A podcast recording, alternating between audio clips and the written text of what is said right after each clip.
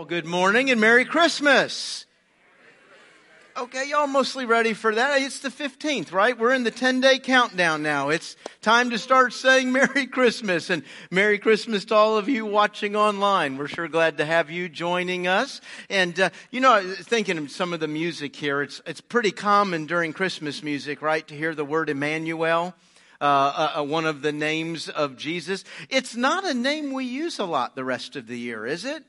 Although it's a, it's a pretty important name. As a matter of fact, anything you need right at this moment, you're counting on that name. Whether you know it or not, that, that's what you're counting on. As a matter of fact, one of the great blessings we have because Emmanuel, God with us, we can pray, right?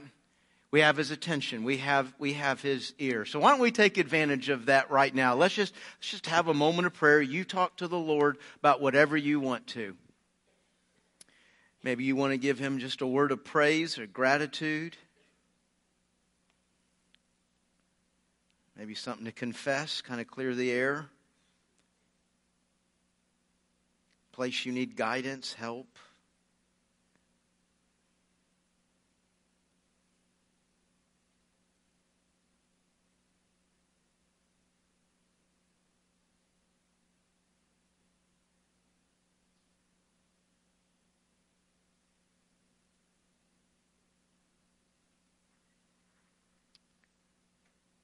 Oh Lord, I would, I would pray for each of us today that, that we could fathom how big a deal it is that we can always say, God with us.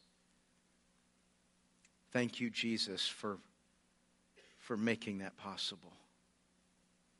I would pray for each of us as we leave here in a moment that we leave with a confidence, a security, a peace because we've been with God. We've been in your presence. So grateful, Jesus, that we don't have to go to a certain city, we don't have to go to a certain building. Because of you, Jesus, we can always say, God is with us. And it's in your name we ask this, Jesus. Amen. Amen.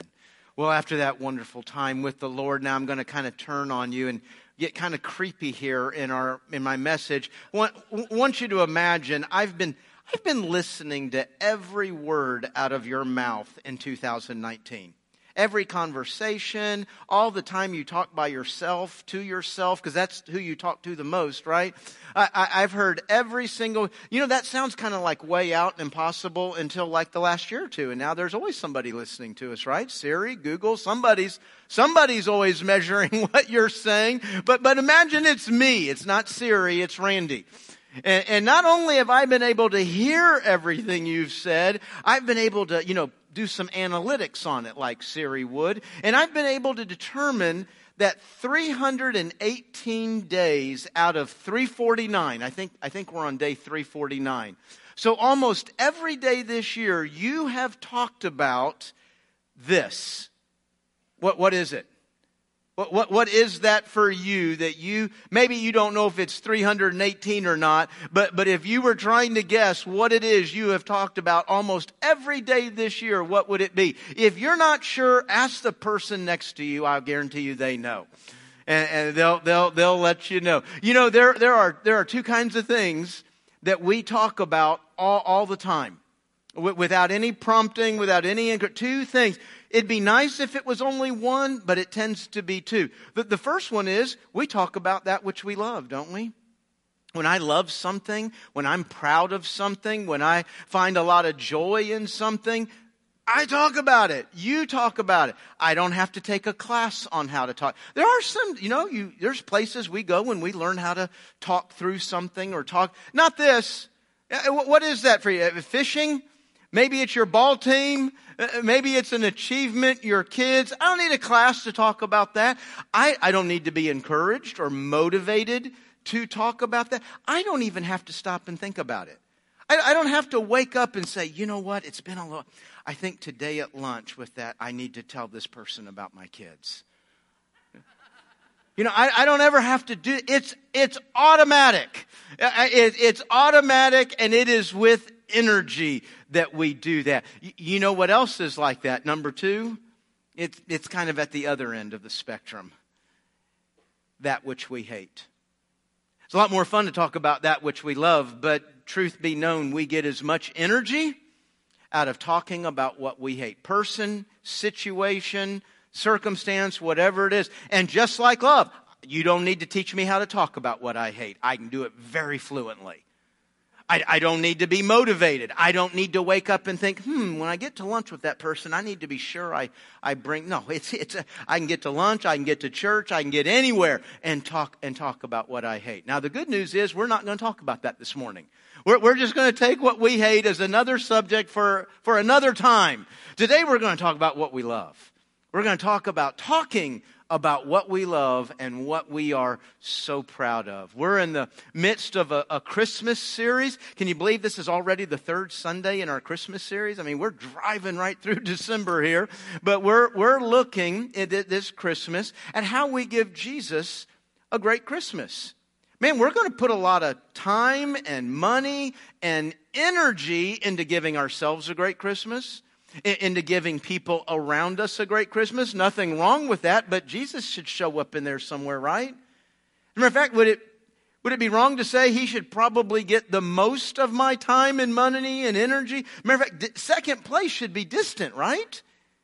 You're not so much in agreement with me on that one. You're not sure. Okay, well, we'll just go back to trying to give Jesus a, a great Christmas. And so we started two weeks ago. We, we studied first the person of Jesus. I mean, if you're giving somebody a gift, you, you want to know about them, you want to understand them. And boy, we saw what made the heart of Jesus beat his Father and, and doing his Father's will. And so we started thinking about how we craft a, a, a present around that idea. And then we added to that last week with Mary and we saw not just a, a commitment to do a, uh, the Father's will, but her servant heart toward that. So we got a little bit of an attitude, a good one, uh, that, that we added to our gift. And today we're going to leave the human realm. We're going to get some help from angels today. Does that sound okay? A lot of angels in the Christmas story. We're not talking to all of them, but we are, we are, we are going to talk with one, and that's Gabriel. Would you turn with me today in your Bible to Luke chapter 1. Luke chapter 1. Luke is about, I don't know, 80% of the way through your Bible, and you'll find that after Matthew and Mark and right before John and Acts. Luke chapter 1, and I'm going to begin in verse 11. Luke 1, verse 11. And there appeared to him an angel of the Lord standing on the right side of the altar of incense. And Zechariah was troubled when he saw him, and fear fell upon him. But the angel said to him, Excuse me. The angel said to him, Do not be afraid, Zechariah, for your prayer has been heard. And your wife Elizabeth will bear you a son, and you shall call his name John. And you will have joy and gladness, and many will rejoice at his birth, for he will be great before the Lord. He must not drink wine or strong drink, and he will be filled with the Holy Spirit, even from his mother's womb. And he will turn many of the children of Israel to the Lord their God. And he will go before him in spirit and power of Elijah to turn the hearts of the fathers to their children and the disobedient to the wisdom of the just, to make ready for the Lord a people prepared. And Zechariah said to the angel, How shall I know this? I, I, I'm kind of old. And my wife, have you seen her? That's a loose translation, but that's Look at what it says. Which now we know one thing is absolutely true. Elizabeth is nowhere nearby. Because there's no way he says this out loud with her listening. Not without paying for it the rest of his life. Verse 19, I, I, I tarry. Verse 19, and the angel answered him, I'm Gabriel. I stand in the presence of God, and I was sent to speak to you and to bring you this good news. So, so Zechariah is one of roughly 18,000 priests. That's how, that's how many priests there would be in, in Israel at this time. And they didn't all work at the sanctuary, the temple at the same time. They didn't even all live in Jerusalem. They, they lived all over the nation. And twice a year for one week, not, not two weeks back to back, but two separate weeks throughout the year, you would go up to Jerusalem and you would do your priestly duties. And that would be the highlight of my year. I mean, and that, that's what a priest would have been looking forward to all year long. His, his week at the temple.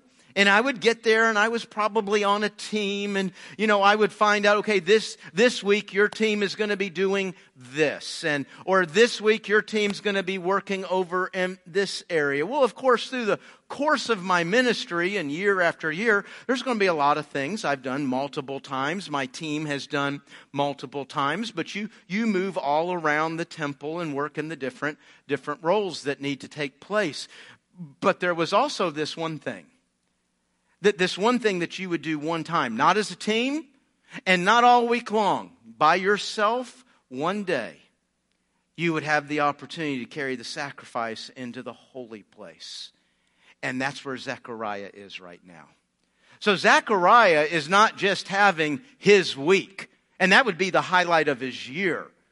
But this day, he is going into the holy place. And this Folks, it's hard for us to probably grasp. This would be the highlight of his entire life. I'm not, I'm not saying that metaphorically or to kind of dramatize it up. He is having the biggest moment of his entire life. And that's before the angel got there. Just being in there and doing what he's doing. And yes, then the angel shows up. And there's a little bit of shock to that, a little bit of surprise. I explained a little bit last week. I think it, we're, we're repeating here, you know, wh- why the shock. Remember, the people of the Bible are not really any different than you and I our tendency is to think that the reason they had faith, they believed, is because they were just kind of living from one miracle to the next, one supernatural moment to the next. And the, well, they saw angels over here and angels over there. And we wonder why doesn't God do that today? But the truth is they had the same challenge that you and I have. The biblical challenge, we walk by faith, not by we're not walking from miracle to miracle, supernatural event to supernatural event. We're walking by faith in God. We're walking by faith in His Word. And that was their same challenge. And, and matter of fact, this moment right here, in, in, a, in a Jewish sense, is a huge moment because what's happening is we're breaking what has been called 400 years of silence. For 400 years, there, has been no word of God revealed. There's been no prophet. There has been no miracle. There has been no angel. 400 years. That's a long time for those of you that aren't good at math. That's like older than America. So stop, stop and think about that. 400 years. Nobody's looking for this. So you can imagine kind of the shock that he would have when he's in there and, and this angel shows up. There, there's real shock. And, uh, and the angel tells him, hey man, I'm, I'm here for good news. I am, you and, and Elizabeth are, are going to have a child. And he begins to explain a little bit about the child and how special this child is. You know, it's a simple story. It's a quick story, but there's a lot of, lot of different pieces to this that, that we could look at and, and that we could understand. One, we could take a little time and, and look at, at Zechariah and Elizabeth. They're, they're an amazing couple. The scripture does give us a little bit more detail about them. They're a couple, we know, that has longed for a baby for a long time. Did you notice? I don't know if you ever picked it up. It's, Gabriel said, The Lord has heard your prayer. And yet, when Zechariah hears that, he's kind of surprised. He's kind of shocked, like he wasn't even expecting it to be answered. You, you know why that is? That was their prayer 30 years ago. It, they long stopped praying for that, long stopped looking for that, probably had gotten used to the place where they'd almost grown numb to the ache in their heart, the ache of, of what they felt was, was missing in their lives. And, and they'd moved on. We do that, don't we?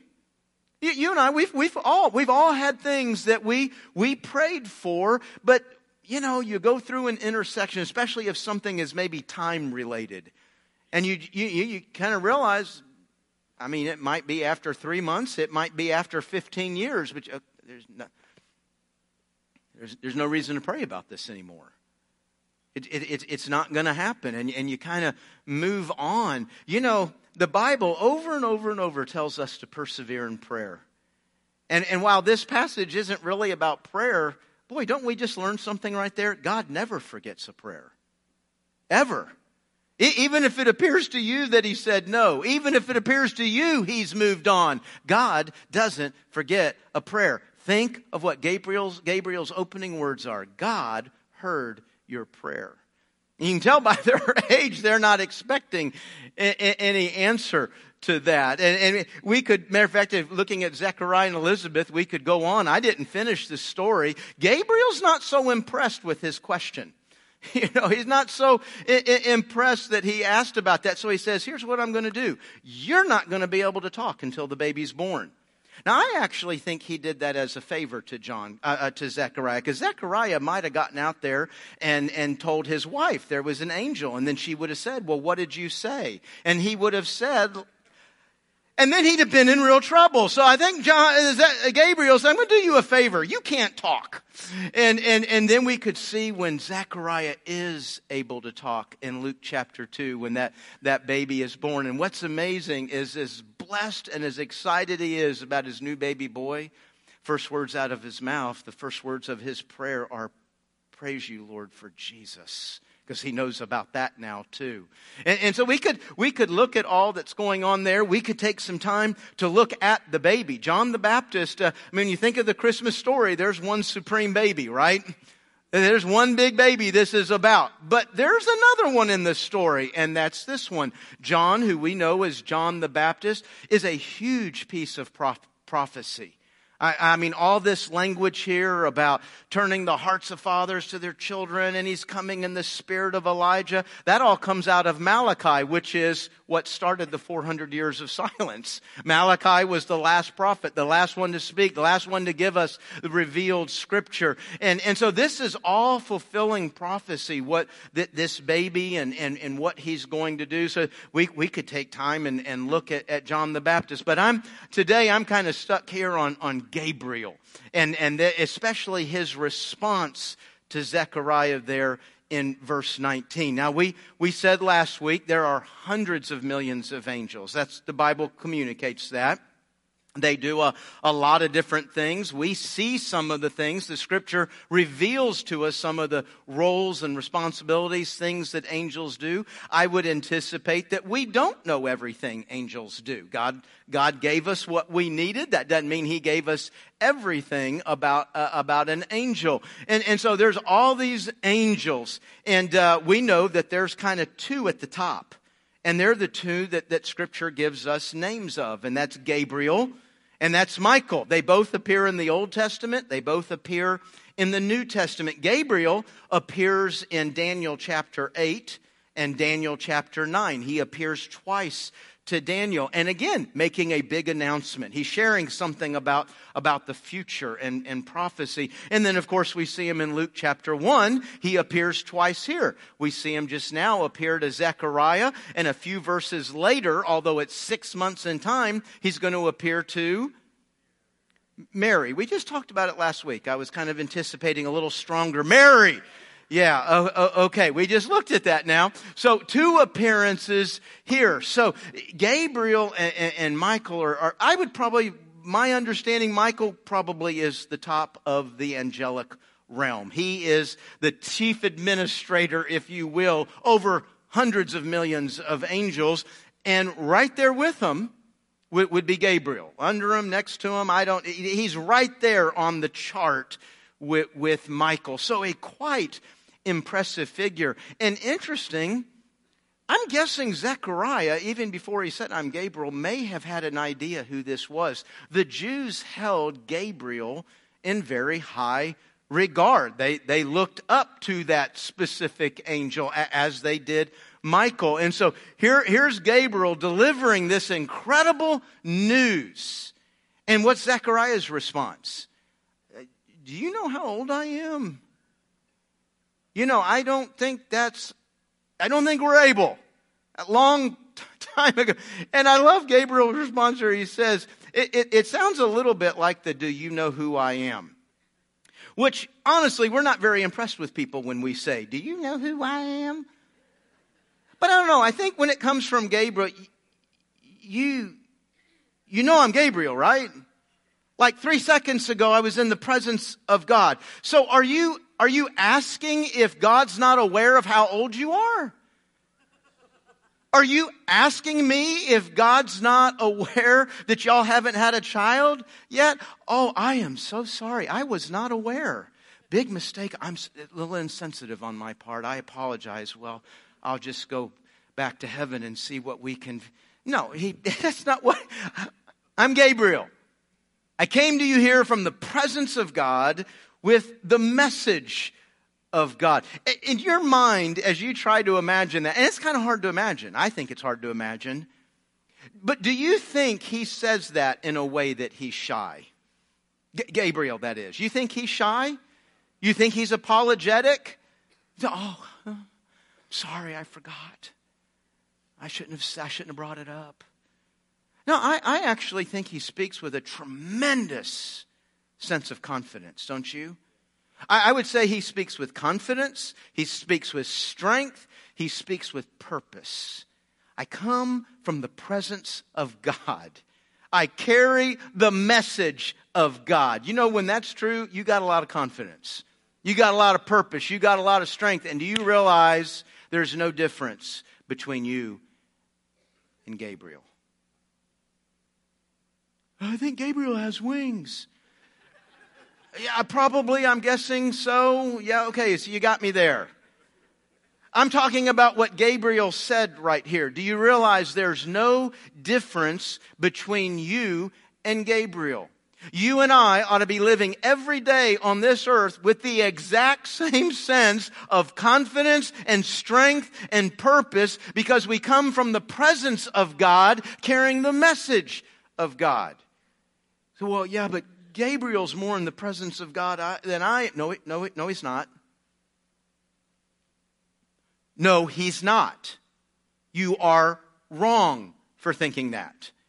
Now you say, well, mine takes more faith. Yeah, that's true. Probably for you and I to understand ourselves in the presence of God is more a statement of faith than maybe that it is for Gabriel, but it's still the truth. You know, that's what faith does. I may not be able to see it or, or touch it or maybe even all the time understand that the presence of God is with me, but the scripture says it is. Emmanuel, the scripture says he's with me. So that means the next word out of my mouth, the next response, the next step is always going to be in light of the fact that I'm in the presence of God. F- faith, not sight. We walk by faith. What does that mean? It means we live like it's true. And look what the scripture says up here. Therefore, we are ambassadors for Christ, God making his appeal through us. Now, you probably think I put that verse up there because that shows we carry the message of God, right? Well, it, it does. That's, that is why I put it up there. But actually, I put it up there for the first phrase, not the second phrase. We are ambassadors for God. Where has an ambassador come from? He, he comes from the home office, right? He comes from the home of the home government. I, I come from the office of the president. I, I, represent the president here in this country. I, I only live here temporarily. My address is back at home. That's where I live. That's where I come from. Folks, this, you see what that word is communicating about you and me? We come from heaven. We're carrying the message of heaven. That's my, that's the presence I live in. I'm just here visiting, carrying out a role. What's the role? To carry the message. Look at this next one, Hebrews 10. We have confidence to enter the holy places by Jesus. I put that verse up there not for the words it says, but for the two words that aren't there. Do you see them? No, because they're not there. It's not a trick question. You know what two words are not there? One day. Do you see it now? It does not say, one day I will have confidence to enter the holy place. It's not one day. It's right now. Right now, by the blood of Christ, right now, by the work of Christ, I live in the holy place. And I live there confidently. With confidence, I go into that place. Not one day, right here, right now. One more verse, Colossians 3. Seek the things that are above, where Christ is, seated at the right hand of God. Your life is hidden with Christ in God. Where's my life? It's in Christ. Where's Christ? At the right hand of God. Where am I? The right hand of God. Now, I would probably respond to that by saying, well, it doesn't always feel like it. Matter of fact, I think a lot of times it doesn't feel like it. You know why? Because we ignore the first thing Paul said seek the things that are above. We don't seek the things that are above.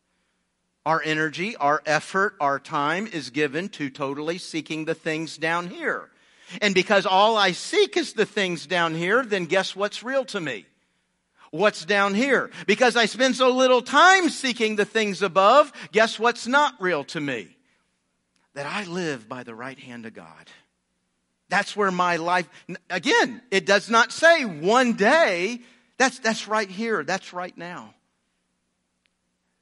Man, man, folks, what, what if you and I were so proud of the presence that we come out of? So proud of the message that we carry that we could not help but talk about it. it, it you know, like our ball team like our kids, like our hobby. Now, but you know, when I say it like that, you know, we're all kind of a little bit ashamed now. You know, my response to my own statement would be, okay, okay, I, I don't always speak. I, I, I don't always do that. But it's not because I don't love the Lord. It's, it's not because I'm, I'm not proud of Him. It's just that, and by the way, you and I can't finish the sentence. But it's, it's, it's not because I'm ashamed of Him. Fair enough. I, that's what I would say. I wonder how Jesus measures that. Look, look what he says in Mark 8:38. For whoever is ashamed of me. Now just stop here. He's not talking to a group of atheists. He's not talking to a group of people that hate him. He's talking to a group of people that, that we would call disciples. Some of them are going to follow him the rest of their lives. Some of them are not sure yet. Jesus thing's kind of cool. I'm going to give it some time. I'm going to follow him for a little while. That, that's the group of people that he's speaking to when he says, For whoever is ashamed of me and my words in this adulterous and sinful generation, of him will the Son of Man also be ashamed. When he comes in the glory of his Father and of his holy angels. What, we live in a, uh, in a sinful and adulterous generation, don't we? I mean, yeah, I can't imagine anybody doesn't think that. And, and uh, guys, truth be known, every, every, generation would, could be described that right way, right? I'm, I'm not aware of a generation that couldn't be described with those words. We, we live in a generation that hates this word. Now, that's not always been true in America, is it? I mean, historically, America has generally respected and revered this book. I'm not saying everybody always believed it. I'm certainly not saying everybody always obeyed it. Gosh, we believe it and we don't always obey it. So I'm not saying everybody in America used to believe and used to obey. No, I'm not saying that. But everybody in America generally respected this is not like other books. There is a truth here that I probably should be aware of. There is a truth here I should probably mold my life to. Whether I do or not is another question. But there was that general respect. Boy, that's not true today, is it? No, in, in America as a culture, generally speaking, we hate. It's not just that we're ignoring, we hate this book. We hate the words of Jesus. You know, when I say the words of Jesus, been, oh yeah, the, you know, in the Gospels there, Matthew, Mark, Luke, and John. Some of our publishers, some of our Bibles, they were real nice and they painted the words red so we could really pick them out quickly. But all the words in this book are the words of Jesus. The first three, in the beginning. The last one, amen. And the bazillion of words in between, they're all the words of Jesus. And we live in a culture that hates these words. And you know what that means to you and me? Means it's hard to talk about it, isn't it? I mean, if we're, we're being honest, we, we are in most places in our society, we're going to feel some anxiety about bringing up the name Jesus, about bringing up the word Jesus. That, that's going to, that's going to cause some, you know, we're going to measure that. We're going to be careful, not really sure, yeah, this is not the time and place. What ends up happening is we never bring up the name Jesus. We never talk about his words. And guess what? We don't live with the confidence, strength, and purpose that coming from his presence and carrying his message has for us.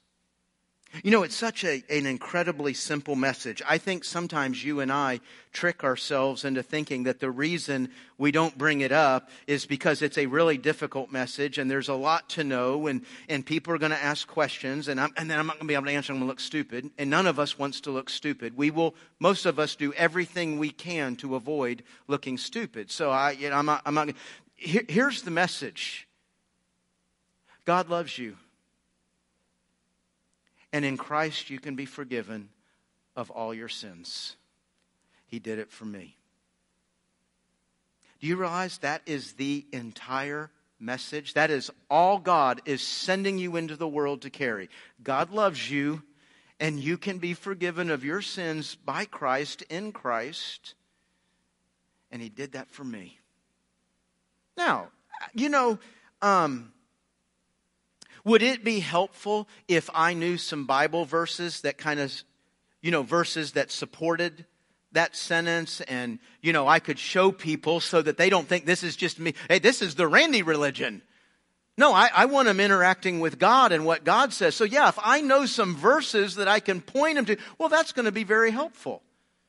Would it be helpful if I was aware of the kinds of questions that people bring up when you make a statement like that? Or maybe some of the disagreements that people have when you bring up a statement like that? Well, yeah, of course it would be helpful.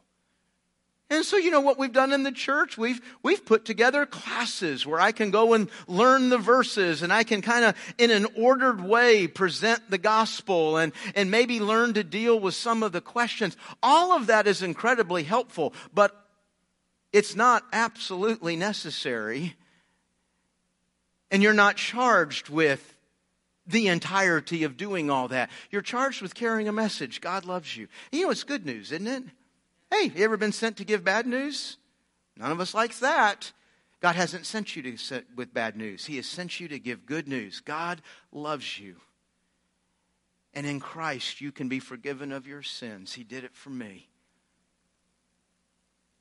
Now, in our culture, there's going to be some anxiety to saying that to our neighbor, to our coworker, to sometimes to people we love. What is, what is going to press us past that anxiety? Probably nothing.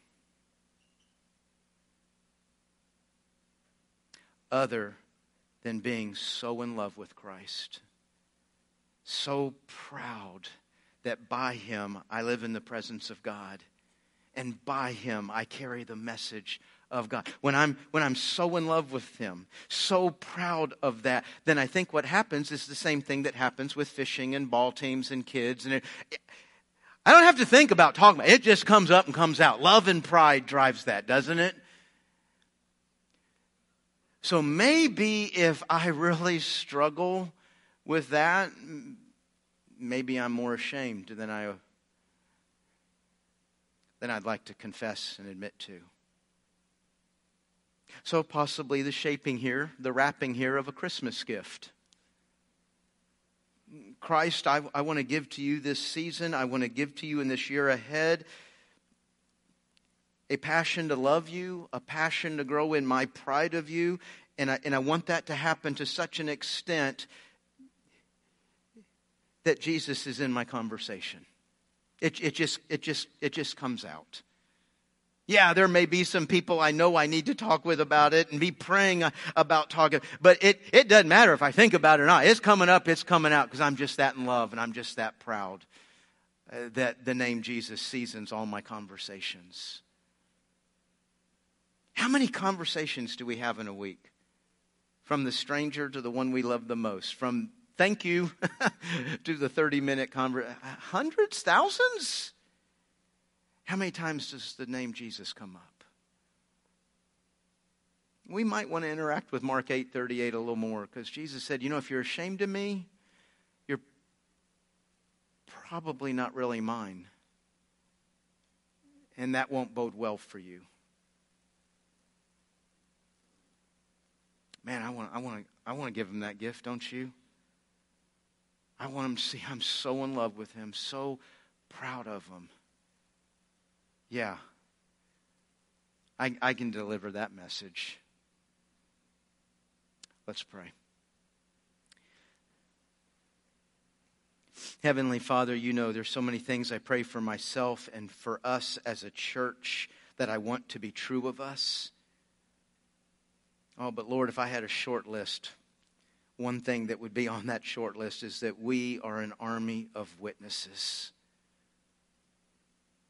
We're an army of witnesses that, that walk into our world with such confidence and strength and purpose because we come from your presence and we carry such a good message. Lord, I pray that would be true of, of every single one of us. I pray each one of us right now are thinking about do I have that pride? Do I have that love? Why don't I? What could I do?